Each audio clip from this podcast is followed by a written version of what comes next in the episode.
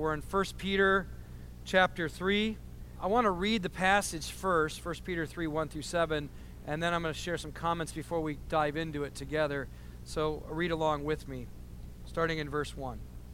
Likewise, wives, be subject to your own husbands, so that even if some do not obey the word, which that phrase obey the word is referencing those who don't yet believe the gospel of Jesus Christ, they may be won without a word by the conduct of their wives, when they see your respectful and pure conduct. Do not let your adorning be external, the braiding of hair and the putting on of gold jewelry or the clothing you wear, but let your adorning be the hidden person of the heart with the imperishable beauty of a gentle and quiet spirit, which in God's sight is very precious. For this is how the holy women who hoped in God used to adorn themselves by submitting to their own husbands, as Sarah obeyed Abraham, calling him Lord. And you are her children if you do good and do not fear anything that is frightening. Likewise, husbands, live with your wives in an understanding way, showing honor to the woman as the weaker vessel, since they are heirs with you of the grace of life, so that your prayers may be hindered. There's a whole lot going on in this text we're going to get to, a lot of cultural stuff that we need to unpack in order to understand it well. But before I go into teaching the text, I want to clarify something for us together as a family. And those of you who are visiting, we just want to welcome you as we learn together what God's Word has to say to us. In particular, I want to just lay out a potential thinking grid or decision-making grid that I want to encourage you to apply as you're making decisions throughout life, in particular even in how you apply text like what we're reading. You're going to be in situations that are challenging, that are full of tension, that are not always a black and white easy answer or solution. In fact, I would encourage you to be mindful that in order to make good decisions, you're going to need the wisdom of God. And wisdom really, when it's applied, is knowing the right thing to do in the right way at the right time. And sometimes we're just like, well, this is just what you do, and we don't think about the right way to do it and the right time to do it. So as you think about situations you might be facing, I want to encourage you to start asking three questions about your decision-making process. What would most glorify God? That's the first question. In other words, what would lead to God being seen for who he really is, being praised in light of what he deserves? What would most glorify God? Which should remind us of Jesus saying that all the law and the commandments hang on two commands: love the Lord your God with all your heart, soul, mind, and strength, and love your neighbor as yourself. So what would most love God, glorify God, be praiseworthy of God? Second, what would most help me become more like Jesus? And at one point Jesus says, love your neighbor as yourself. That's the second part of the law, and there's this idea that you can't love others if you haven't received love. If you don't take care of your own soul, you won't have a soul that's healthy to take care of others. So love your neighbor as yourself. So what would help me become more like Jesus? So what would glorify God most? What would help me become most like Jesus? And third, what would be best for the other? What would do the most good for the other so that I might love others? Love God, love self, love others. And the reason why I share that is because, as you can imagine, the last few weeks as we're talking about submitting to authority, and in particular, not always godly, good authority, there's challenging moments, there's kind of wisdom-needed situations. In fact, I had one in particular, someone who's married to a more abusive husband, and so that the wisdom going into that isn't just, okay, we'll just submit and live with it, because what would most glorify God is a God-glorifying marriage. Second, what would most help her become most like Jesus is not being abused. And third, what's most good for her husband is not an ongoing codependency of brokenness, but rather someone stepping in and say, let's help you get healthy. Let's maybe call for a little bit of separation, care for her, care for you, call you both to look to Jesus, get some healing, get some health. Let's do what's good for praising God, good for her, and good for him. And so that situation isn't just, well, just grin and bear it and live with it.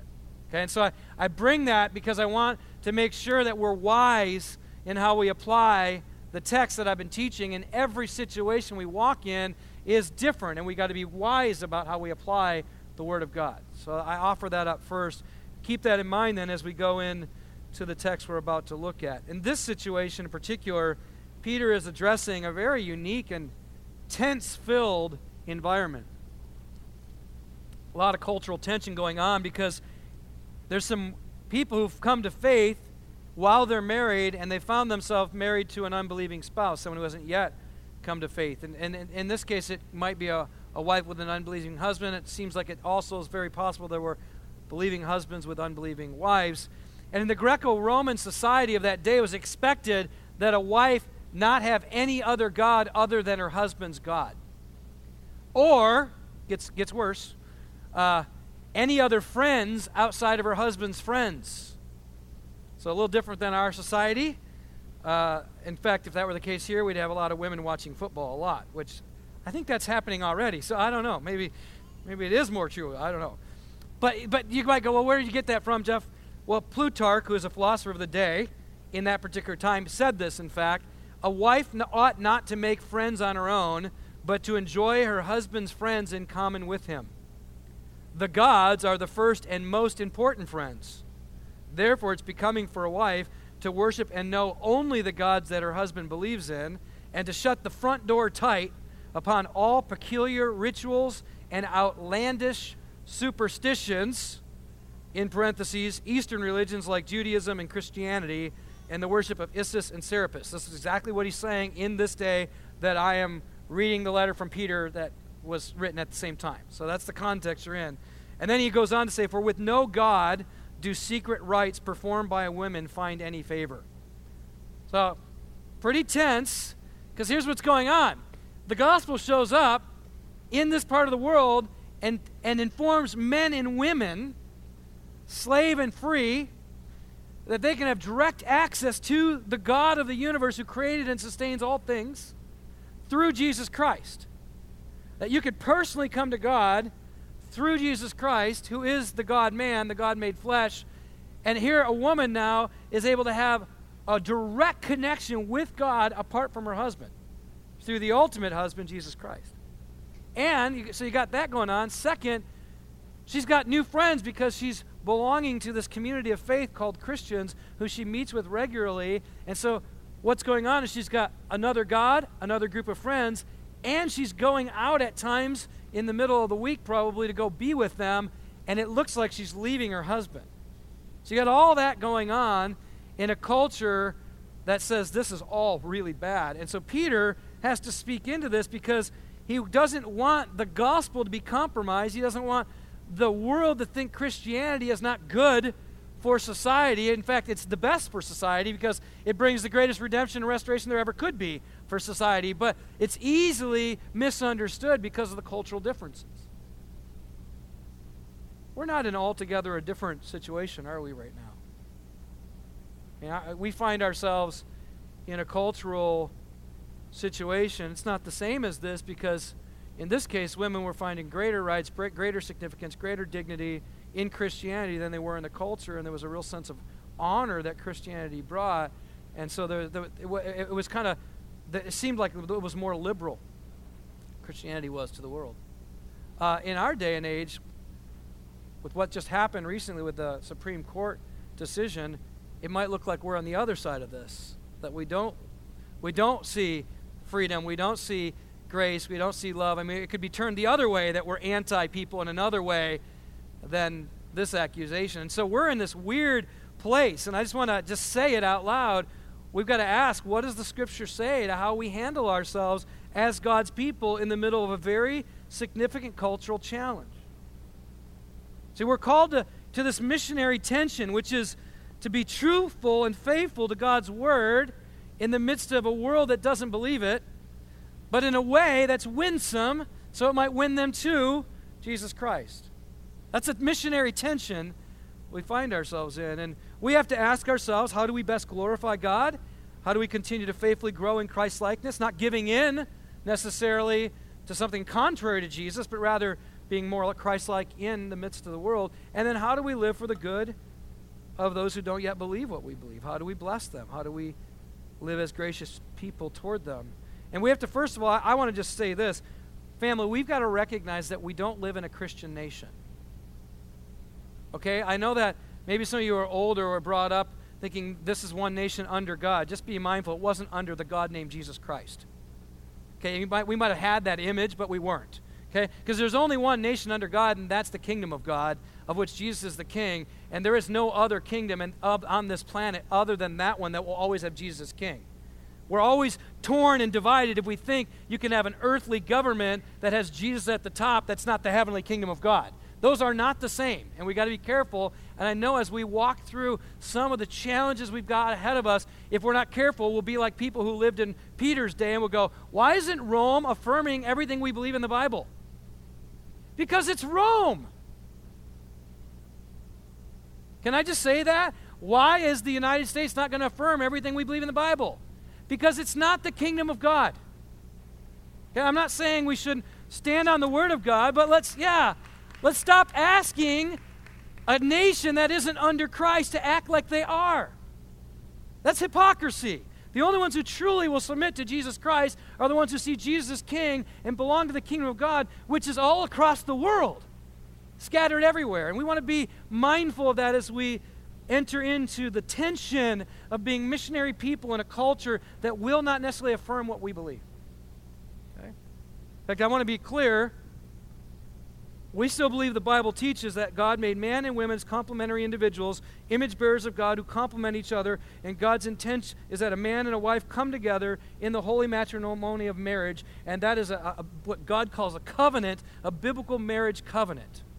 And we believe that, okay? So I want to make sure you don't think I'm being wishy-washy on this, but how we engage that belief, how we walk in a culture that's desperately wondering if we care even if we disagree. Those are huge issues we've got to wrestle through. You might be going, Jeff, how come you're going to speak on this today? Well, I can't ignore it. And isn't it interesting that the passage that I landed on today without me planning ahead of time is chapter 3, 1 through 7. Like, okay, God, I get it. So I'm going to pay attention to God's timing. And here's the thing I want you to realize. God wasn't surprised by any of this. If you were, sorry, but he wasn't. Okay? And he's not afraid, and he's not out of control, and he's not wondering what's going to happen. Jesus is still on the throne. The kingdom of God hasn't changed any. Jesus hasn't changed any. Even if our world shifts and goes back and forth on lots of things, he is the same yesterday, today, and forever. So we can, yes. So a key thought running through this passage that I want us to ask of ourselves today is how can we live winsome lives in the midst of a culture that may not agree with us? How do we live winsome lives? Lives that win people to Jesus versus push them away. How do we win people to Jesus Christ? Because he's the true Savior of the world. Your marriage isn't. The definition of marriage isn't. Jesus is the true Savior of the world. So, I want to just walk through winsome lives in three ways. One, winsome lives are honorable, winsome lives are godly, and winsome lives are fearless. And Peter's going to talk to husbands and wives, and I want to be just mindful as we go through this to keep in mind. You might go, well, I'm not married, I was, and now we're divorced, or I haven't been yet, or I'm young, or I am married. I want you to listen in two ways. One, he's going to instruct how do husbands and wives in their unique cultural situation with all their missionary challenges, how do they conduct themselves? But what we should do is we should be able to pull back from that because all Scripture is God-breathed and profitable for instructing us, whether you're married or not, in what God is like and what God wants us to do in the world we're in. So what I want you to do, okay, men, as I speak through the part that deals with wives and women in particular, I want you to remember you're part of the bride of Christ, which is called the church. So keep going, okay, so how does the church, as the bride of Christ, operate in the world that needs to see how we submit to Jesus as our head, as our ultimate husband, okay? I know that might be a little weird for you guys to think of yourself that way, but the church is the bride of Christ, and so the instruction to these wives should be really helpful for us as a church as well to say, how would we operate as a church in a culture that needs to see the same kind of missionary love and expression of grace in the way we operate? And then vice versa, women, as we get to the men part, I want you to realize that the men, especially husbands, are a picture of Christ as the bridegroom, as the groom who lays down his life for the bride. As you listen, think through how can we all become more like Christ as we look at the commands to a husband.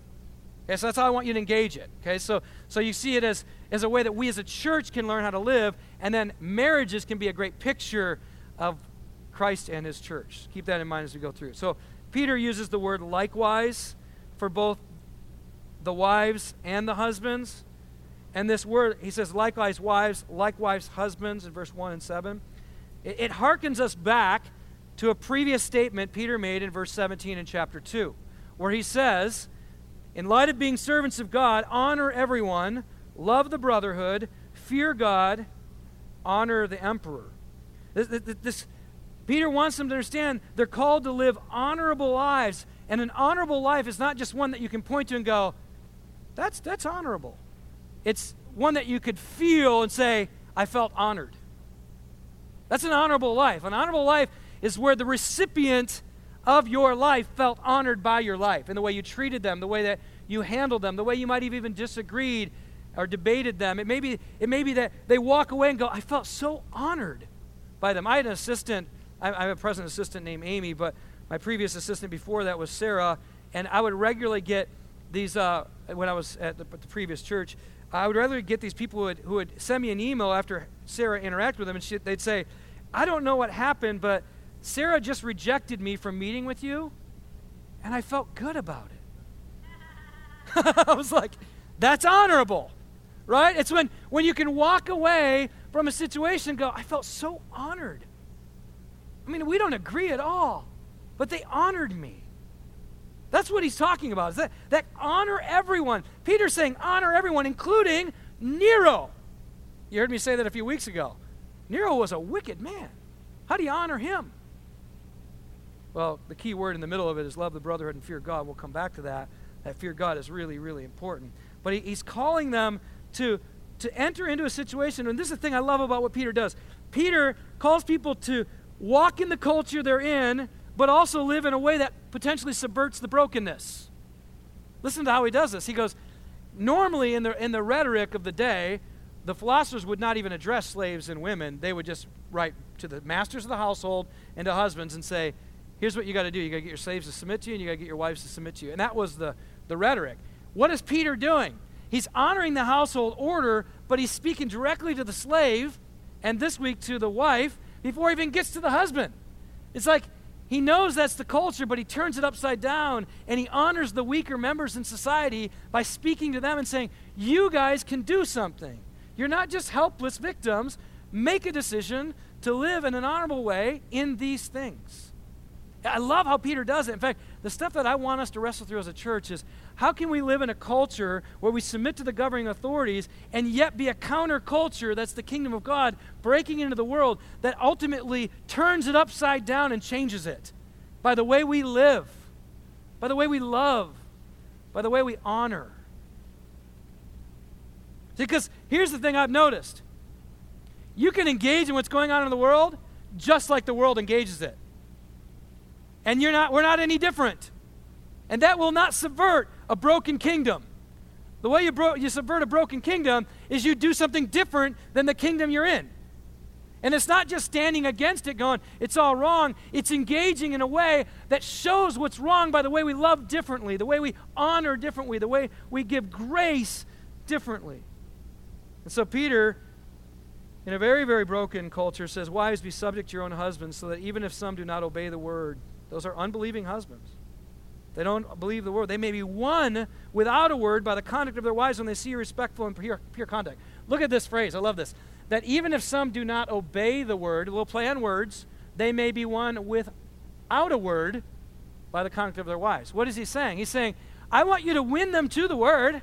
I want you to win them to the truth of God. I want you to win them to the gospel of Jesus Christ, but I want you to win them without using words to start with.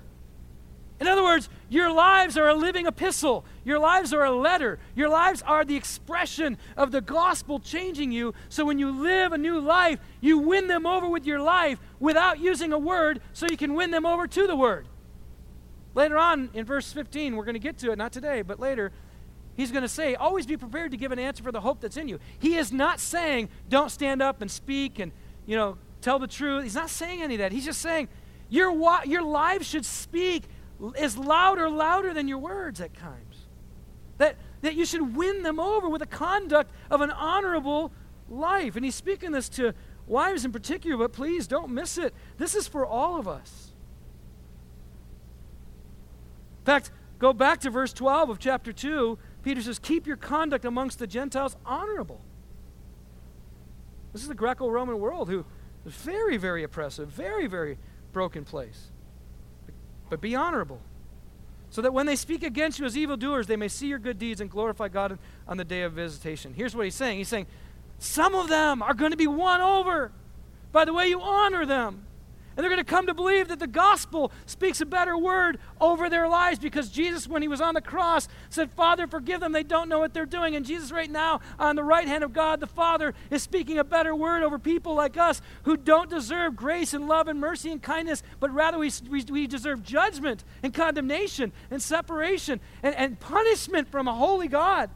That's what we deserve. But Jesus, because of his life given at the cross to forgive us of our sin and rebellion, is now at the right hand of God the Father, risen from the dead on the third day, representing us in bodily form with a very physical body to represent you and I as humans, to say, I did it for them. I speak a better word over them. And right now, in this very moment, Jesus is bragging on you and I. That's the word that's spoken. So because we're getting honored in a way we shouldn't, we can give honor to those who maybe we don't think deserve it. So here's the question. Are we living winsome lives that honor people? Because we're telling the truth about the gospel, what we believe about it, by the way we live. You don't live a life and separate that from your beliefs. Your life is an expression of your beliefs.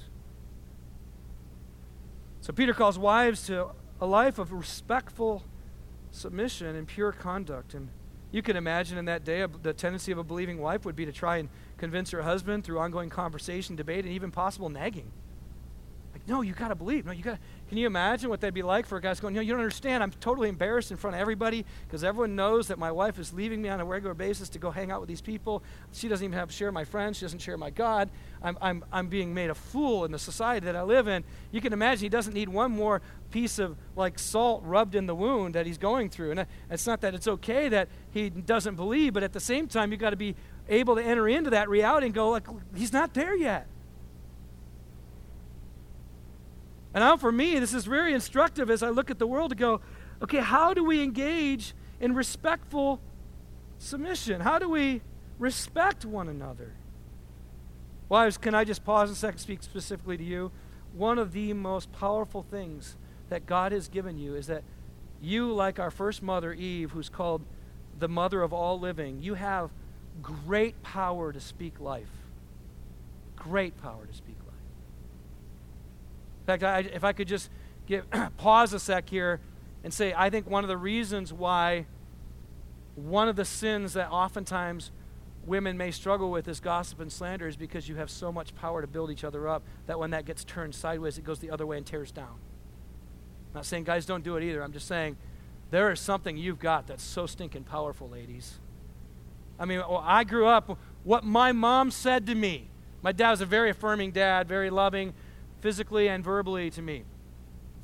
But what my mom said somehow just has so much, I mean, when my dad said, yeah, I believe in your son, you're going to be a man, yeah, that's important. I need to hear that from my dad.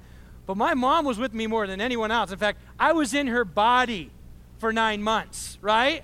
So, like, this woman gave life to me, sustained me, fed me, you know, knows me, saw me naked, right? All that stuff, right? That's my mom. I'm vulnerable. Man, you know what I'm talking about, right? You don't want to admit this, but when your wife tears you down, it's so damaging.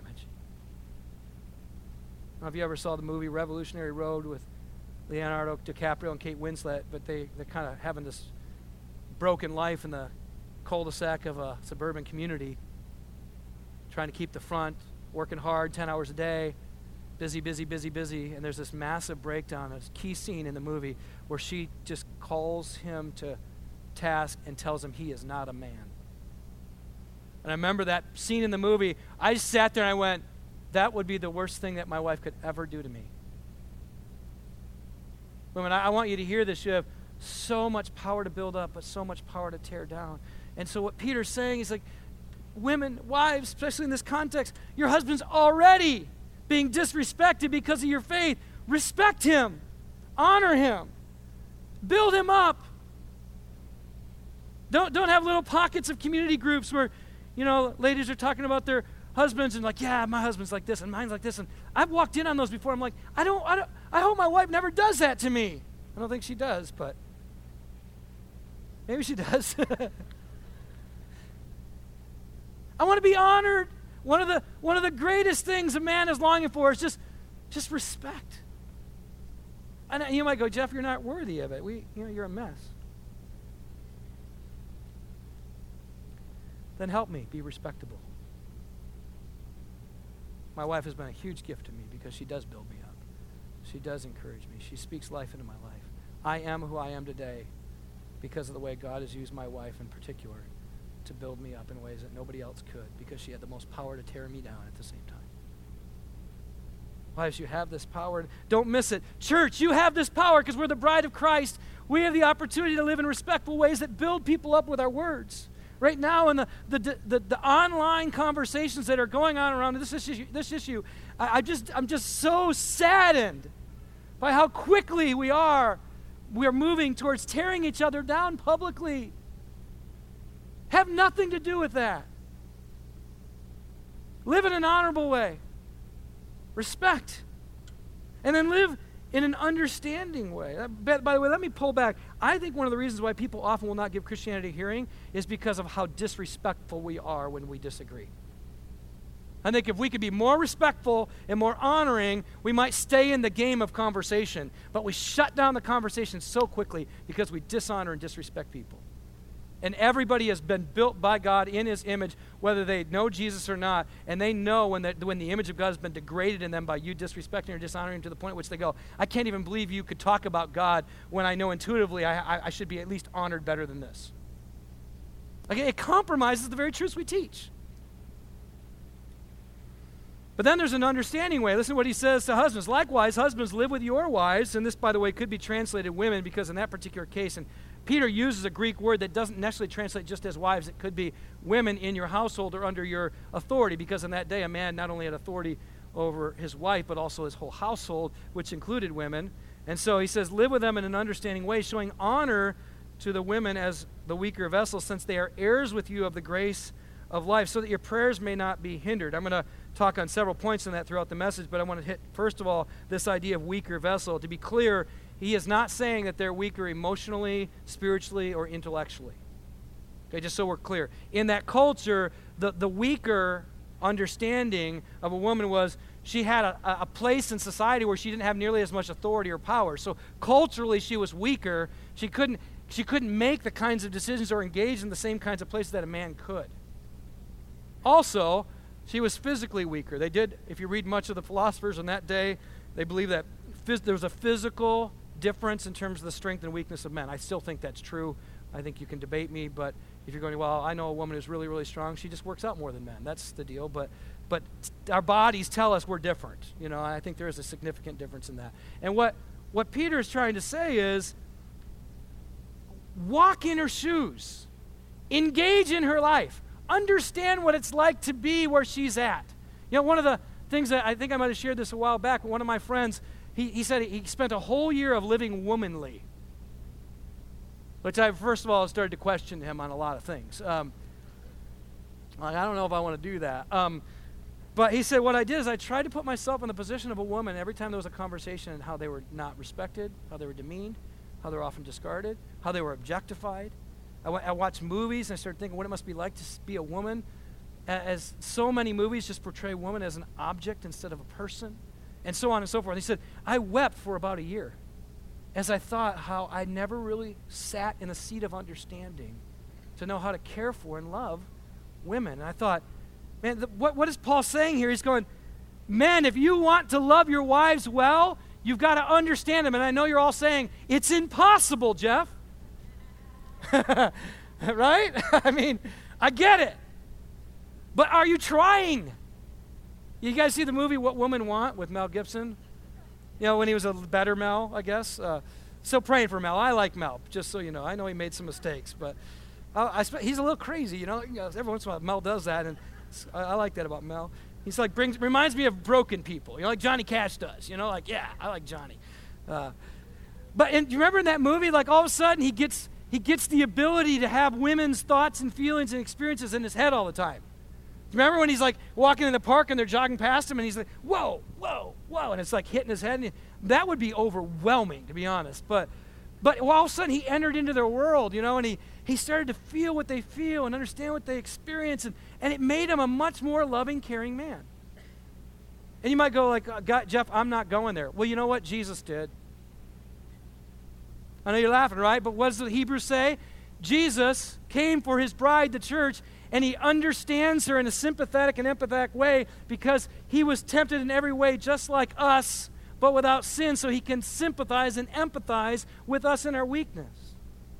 If Jesus is willing to do that for us, are we willing men to do that for our brides? One of the things I regularly ask my wife is, how can I love and serve you better? Question number one. Question number two, how can I lead and shepherd our family better?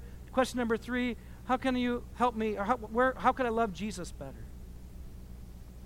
You know what? She has perspective on my life that I'm blind to. And God knew I needed help and gave me a helper who is strong in a lot of areas that I'm weak. But she's also weak in a lot of areas I'm strong. So am I willing to understand her?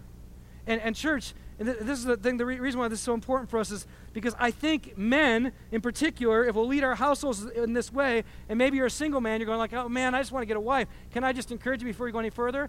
Be an understanding man before you expect to get a wife.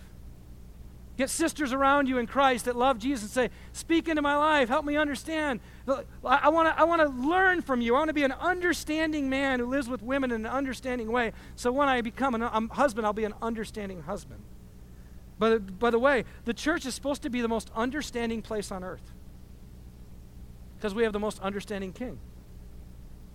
And so we're supposed to be the people who say, we want to enter into your situation. We want to have compassion and empathy. We want to feel what you feel. We want to understand your worldview. And the Bible's really clear. The Bible says that those who've not yet come to faith in Christ are the weaker vessels. You're going, wait a minute, Jeff, what are you doing? That seems like a leap. No, listen to me. Ephesians 2 says that we were, by nature, children of wrath. We were dead in our trespasses and sins. We were captive by the evil one. We were slaves to sin. So we were in a place of weakness before Jesus rescued us to bring us out of the kingdom of darkness into the kingdom of his glorious light. We were dead, now we're alive. We were captive, now we're free.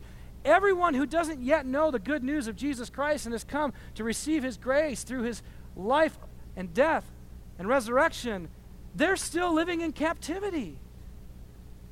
They're weak. I know you may be in the room going, I'm not. You're wrong. You need Jesus to save you, to rescue you, to forgive you of your sins, to take you out of darkness into light, to remove the bonds of slavery and chains that are holding you down from living the life you were meant to live. He wants to set you free. And those of us who have been set free, we've been given spiritual strength by the Holy Spirit, and we ought to say, God, will you make us understanding people who can enter into the weakness and brokenness of our world and not condemn it and judge it and reject it, but rather say, how can we love in an understanding way people who are broken? See, I'm learning. I shared this with the staff this last week. I said, I'm learning to start to see every single human, never as an enemy, but rather as either a brother and sister or a captive that needs to be set free. And when I can see humanity that way, I stop writing people off or giving myself permission to hate, and I start loving with an urgency to see them changed and set free. So live honorable lives. Second, live godly lives. 1 Peter 3:3-4 says this, do not let... Speaking to the wives, as he's calling them to Jesus-like behavior, and let me just pause and say, if we're going to be respectfully submissive and compassionately empathetic, we will have to become godly people. And when I say godly, and when the Bible talks about godliness, it refers to Jesus-likeness. And you know, as Doxa, we believe one of the key passages that we're going to keep holding to over and over again is Colossians 1:27, Christ in you, the hope of glory. The only way I'm going to become more like Christ is if I get Christ in my life, poured through my life. I can't live the life of Jesus without Jesus. I need Jesus to live like Jesus. I'm not striving to become like him. I'm saying, you come in and make me like you. That's the good news of the gospel, is it's not us striving, it's Jesus working in us with all his power to change us. So I need this. And so Peter gives them what this looks like. He says, don't let your adorning be external, the braiding of hair and the putting on of gold jewelry or the clothing you wear. Pause. Just so you know, Peter is not saying it's wrong to braid your hair, put on jewelry, or wear nice clothes. Okay? I know there's like been movements in fundamentalism that says, so women like just look bad all the time. Right? No, that's not what he's saying. Just to be clear, I'll get to what he is saying. Let your adorning be the hidden person of the heart with the imperishable beauty of a gentle and quiet spirit, which in God's sight is very precious. Now, some cultural context before I get to the principle. The cultural context is, if a woman went out alone in this particular culture and day, and she didn't cover up, she like had her hair all done up, her jewelry on, her makeup, nice clothes, it was assumed she was going out to be a woman of the night. That's what was assumed in that culture. Unless she was with her husband, of course. If they were together going out, then it was them going to a party, a social gathering, whatever it may be. But if she was all by herself looking like that, it would be assumed she was going to find another man. So now, put that into the context of the gospel and Christianity breaking into this culture. What you've got is these women going off with groups of men and women to worship Jesus together, to study the Word together, to break bread together. And if she were to dress like that and go with them, the assumption would be Christianity is a new sex cult.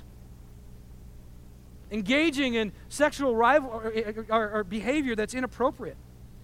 That would be the assumption. So Peter's going, don't be foolish. Limit some of your freedoms if you need to for the sake of not defaming Jesus, for the sake of not being wrongly understood in a way that would give people more reason to reject the gospel. In other words, live in such a way that you're willing to limit what you feel the freedom to do for the sake of others. Do you know how many times I've had to endure a gluten-free meal or a vegetarian meal or I was brought up in the Midwest. You eat meat. But it's like, okay, I know that you're kind of against animals being killed and all that. So, and some of you are in the room going yeah, thanks, Jeff. I'm sorry, okay? I'm coming from a different culture. So there's sometimes where it's okay, we'll have a vegetarian meal for the sake of the gospel. And when you are free to enjoy really good stuff, then we'll celebrate that too. Just kidding. Okay, some of you are going to write me emails. Don't send them, please. But here's Peter saying, please be willing to do whatever is for the good of the people without compromising your faith in God or your own integrity as a child of God. And that's going to cause us to rethink a lot of things. Now, I want to say this too, because this needs to be said. Ladies, the most attractive part about you is not your external appearance. The most attractive thing about you is not how you look externally. What he's saying here is, your beauty is the beauty of a quiet and gentle spirit, one who hopes in God, one whose faith is in Christ. I want to make sure I don't say this. It doesn't mean that you don't speak. It means you're quiet and gentle. It means you're entrusting yourself to God. It means that you're not trying to manipulate or control or speak louder to overcome everybody. It's this centeredness and the confidence of God. My wife is a great picture of this. If you get to know Janie, very strong woman who knows the Word of God, is filled with the Spirit, is an incredibly faithful woman and very, very strong. And she has a beautiful spirit, quiet and gentle, godliness. And if you look around the world's saying it's all about your external appearance. It's all about your external appearance. Can I just say this to you, ladies? Don't give in to the lie. You're going to get old, and it's not going to look good. Okay? I'm just shooting straight with you. And a lot of you, will spend literally hundreds of thousands of dollars on trying to postpone death. You're going to die. And I'm dying. My body's wasting away. And there's parts of me going, man, maybe I should go get the tummy tuck. I'm not the only one who's thought that once, okay? I thought it maybe twice. But, I want to get it pulled back a little bit. It's all these things. I had a piece of cancer taken on top of my head, so I got one already because they had to pull it up a little bit to sew it. So I went, facelift. You know, it's like, cool, I got that. Didn't have to pay for it. I did, but for something else, insurance covered it. Way to go. But here's the deal, right? You're going to waste away. And what Peter's saying, what the scriptures say is, do not try to invest all your energies and time in what is external, but give yourself to becoming a godly person. And here's the thing, family. The more that we devote ourselves to say, God, would you work in my life as I read your word and sit in prayer and depend on you and ask you to change me, the more godly the inner becomes, the more godly our behavior externally looks. You can't push out godly behavior without a godly inner being. You can't. It's out of the overflow of the heart that the mouth speaks, Jesus says. And so it's what comes out that shows what's in. And so I need a godly character to engage in godly ways to ungodly behaviors. You hear that? I need godly character to engage in godly ways when I'm addressing ungodly behaviors. Here's what we tend to do as a church. We engage in ungodliness in ungodly ways. We say, you know what, I don't agree with that. I think it's wrong. The Bible teaches this. And we do it in ungodly ways. And what we end up doing is we're just as wrong in the way we engaged it as the very thing we're engaging. We are not called to be ungodly in the way we deal with what we think is ungodliness. We're called to deal with it in godly ways. In other words, Jesus-like, quiet, gentle, spirit-like. You're going, Jesus wasn't quiet and gentle. Yes, he was. Matthew 11:28 says, he was gentle and humble at heart. It doesn't mean he didn't speak up. It doesn't mean he didn't war against Satan, sin, and evil. But he was able to come along the broken and the weary and the sinner and come and pick them up and pour out grace and love on them and be one who could speak from the cross, Father, forgive them, they don't know what they're doing. That came out of a gentle, quiet, humble heart who entrusted himself to God even when he was being wrongly treated. See, I want to just make sure it's clear. We're not going to engage in godly ways in a world that doesn't know our God if we don't walk with our God and get changed by our God on a daily basis. We need Jesus. And I love this as Paul speaks to the men. He says, since they, he's speaking to the men as they think about the women in their life and the wives in their life, he says, they're heirs with you of the grace of life so that your prayers may not be hindered. Here's what he's saying. He's saying, men, I know that in your culture that day, you have a lot more authority and power. So the woman is much more weaker in terms of her cultural abilities. Second, I know that your physical body tells you you're probably stronger. So there's a physical weakness. But don't you dare look down on her. She's a co-heir of grace. He's equaling the playing field, saying, before God, there is no difference between men and women. She is elevated with you in the heavenly realms, seated with Christ, co-heir of grace. There's one thing he's saying is start thinking of yourself as with her, not over her. You're not better than, you're not bigger than, you're not more loved than. You are equal co-heirs of grace. Second, he wants you to hear the other side. You're just as need as she is of grace. If you're a co-heir of grace, it means you needed grace. Men, I know the potential, the pride of our heart, and the culture tells you, be a man, step up, don't admit your needs, don't ever admit you're weak, don't ever admit you're broken. That's counter to the gospel. The gospel says you have to admit your need, you have to admit you're broken, you have to admit you're weak. James tells us that God is opposed to the proud, but he gives grace to the humble. If your posture is, I got it all together, and I'm better than everybody else, and I don't need grace like they do, man, they need grace, then you are opposed to God in that moment. Because you are saying, I don't need you, Jesus. I don't need your forgiveness. I don't need your grace. I've got it all together. And I'm just going to tell you, men, that is just not true. And I know that when I walk into a culture that I can see desperately needs the help of Jesus Christ, but I don't also believe that I desperately need the help of Jesus Christ, then I go into a culture with condemnation and pride and arrogance instead of going into a culture on a level playing field saying, I'm just like you. I need help just like you. That's part of living in an understanding way is realizing that they need grace, I need grace, I'm broken, they're broken, we all need Jesus. I'll tell you what, it allows me to enter in new ways with listening ears. You know, when he says live with your wives in an understanding way, it means open those ears really, really big and open that heart really, really wide. and walk in humility and grace. I remember Janie and I went on a double date with a couple in Tacoma just to illustrate some of this learning how to live in an understanding way. It was two women married, and I remember me and the one that seemed to be more like my side of the equation in the relationship. We went up to the bar together to get drinks and to bring them to our wives, and I thought, how do I live in an understanding way here? And so I said, so tell me what attracted you to your wife.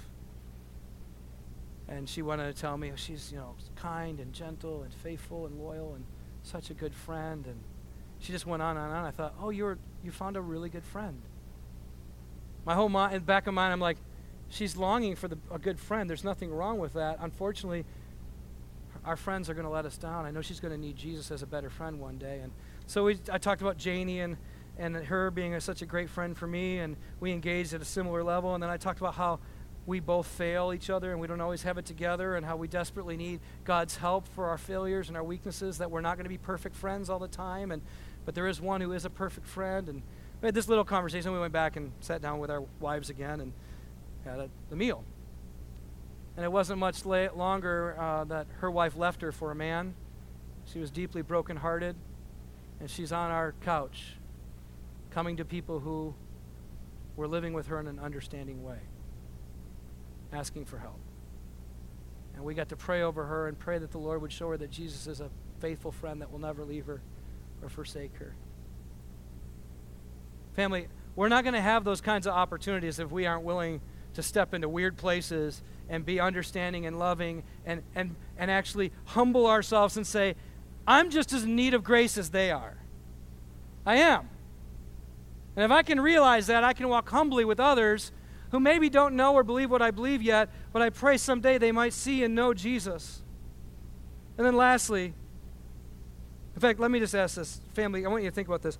How would we handle things differently if you and I were to be as gracious to others as Jesus has been to us? How would we handle things differently if we were as gracious to others as Jesus has been to us? It's a question I want you to keep asking. Lastly, live fearless lives. One of the things I've discovered, not only in this situation that we're facing right now, but in many others, is that fear tends to control us a lot. And when we become fearful, we actually start walking not in the spirit but in the flesh, and we do things that are oftentimes very destructive, very antagonistic, very prideful, because we're operating not in submission to God but in submission to the fear of man.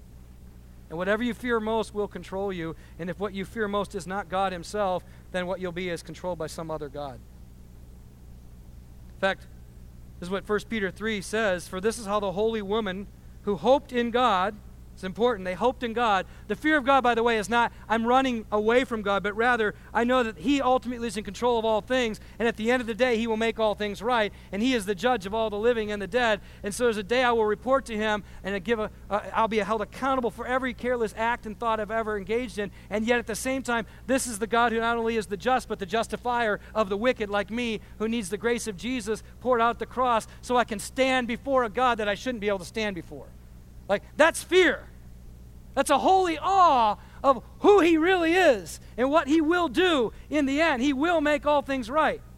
So the holy women who had a quiet and gentle spirit hoped in God even in the midst of times where it looked like things were really bad. It says this is how they used to adorn themselves, by submitting to their own husbands as Sarah obeyed Abraham, calling him Lord. Little note, that doesn't mean big L Lord, like worship. That's just like a term of respect, like sir. All the women in the room are going, thank you, Jesus. And you are her children if you do good and do not fear anything that's frightening. Listen to that. He says you do not fear anything that's frightening. There's something that's going on here. He's referencing a couple different passages in Scripture. One is probably Genesis 18, where Sarah does refer to Abraham as Lord, but the other, I think, is Genesis 12, 10 through 20, where Abraham goes into Egypt, and you might remember, he tells her to say to people that tell them you're my sister, he says. Really? This is the father of our faith, pimping out his wife, right? Horrible. Because he's given what? To the fear of God? No, in that moment he's given to the fear of man. He's wondering, what will happen to me if they find out you are my wife and they want you? They'll kill me. And so he becomes controlled. In that moment, just a little brief parentheses, Abraham is like an unbelieving husband. Okay, there's something going on. Peter's going, don't miss it. Even the father of your faith acted like an unbelieving husband at one point. And what does Sarah do? Sarah submits to it. Now you go like, are you kidding me? Now here's what she did. She hoped in God. Pharaoh then gets these crazy, afflictions from God and plagues and wakes him up to the reality. He's got sin going on right underneath his household, and he's got to get this fixed or something's going to be really bad for the household of Pharaoh. So he finds out what it is, finds Abraham and goes, what were you doing? Why did you put me in that situation? Here's your wife. I'm not supposed to be with her. Here is a pagan man, an ungodly man, a non-God worshiping man doing what God wants because Sarah is submitting herself not primarily just to her husband, but to the God who can change every situation. My wife regularly tells me, Jeff, you know what? Just so you know, I submit to you, but only because I submit to Jesus. Because you're going to mess up, but he won't. And here's Sarah. She entrusts herself to God, and God rescues her in a very broken situation. And Peter is referencing that moment to say, do not fear anything frightening. Notice what he's saying. He's not saying, don't fear. He's saying, don't fear what is frightening. In other words, that's a frightening situation. There are real frightening things going on. There may be a day when many of us lose a lot of religious freedoms in the coming years. Don't be surprised. It'll probably happen. It may be frightening. Don't fear it. Don't fear what's frightening. Fear God. Proverbs 9:10. The fear of the Lord is the beginning of wisdom. Remember, I started with this saying we've got to learn how to act wisely. Doing the right thing in the right way at the right time requires the wisdom of God. And you know how you get it? You start with fear of God. You say, God, I want nothing else to be more controlling in what I do than you.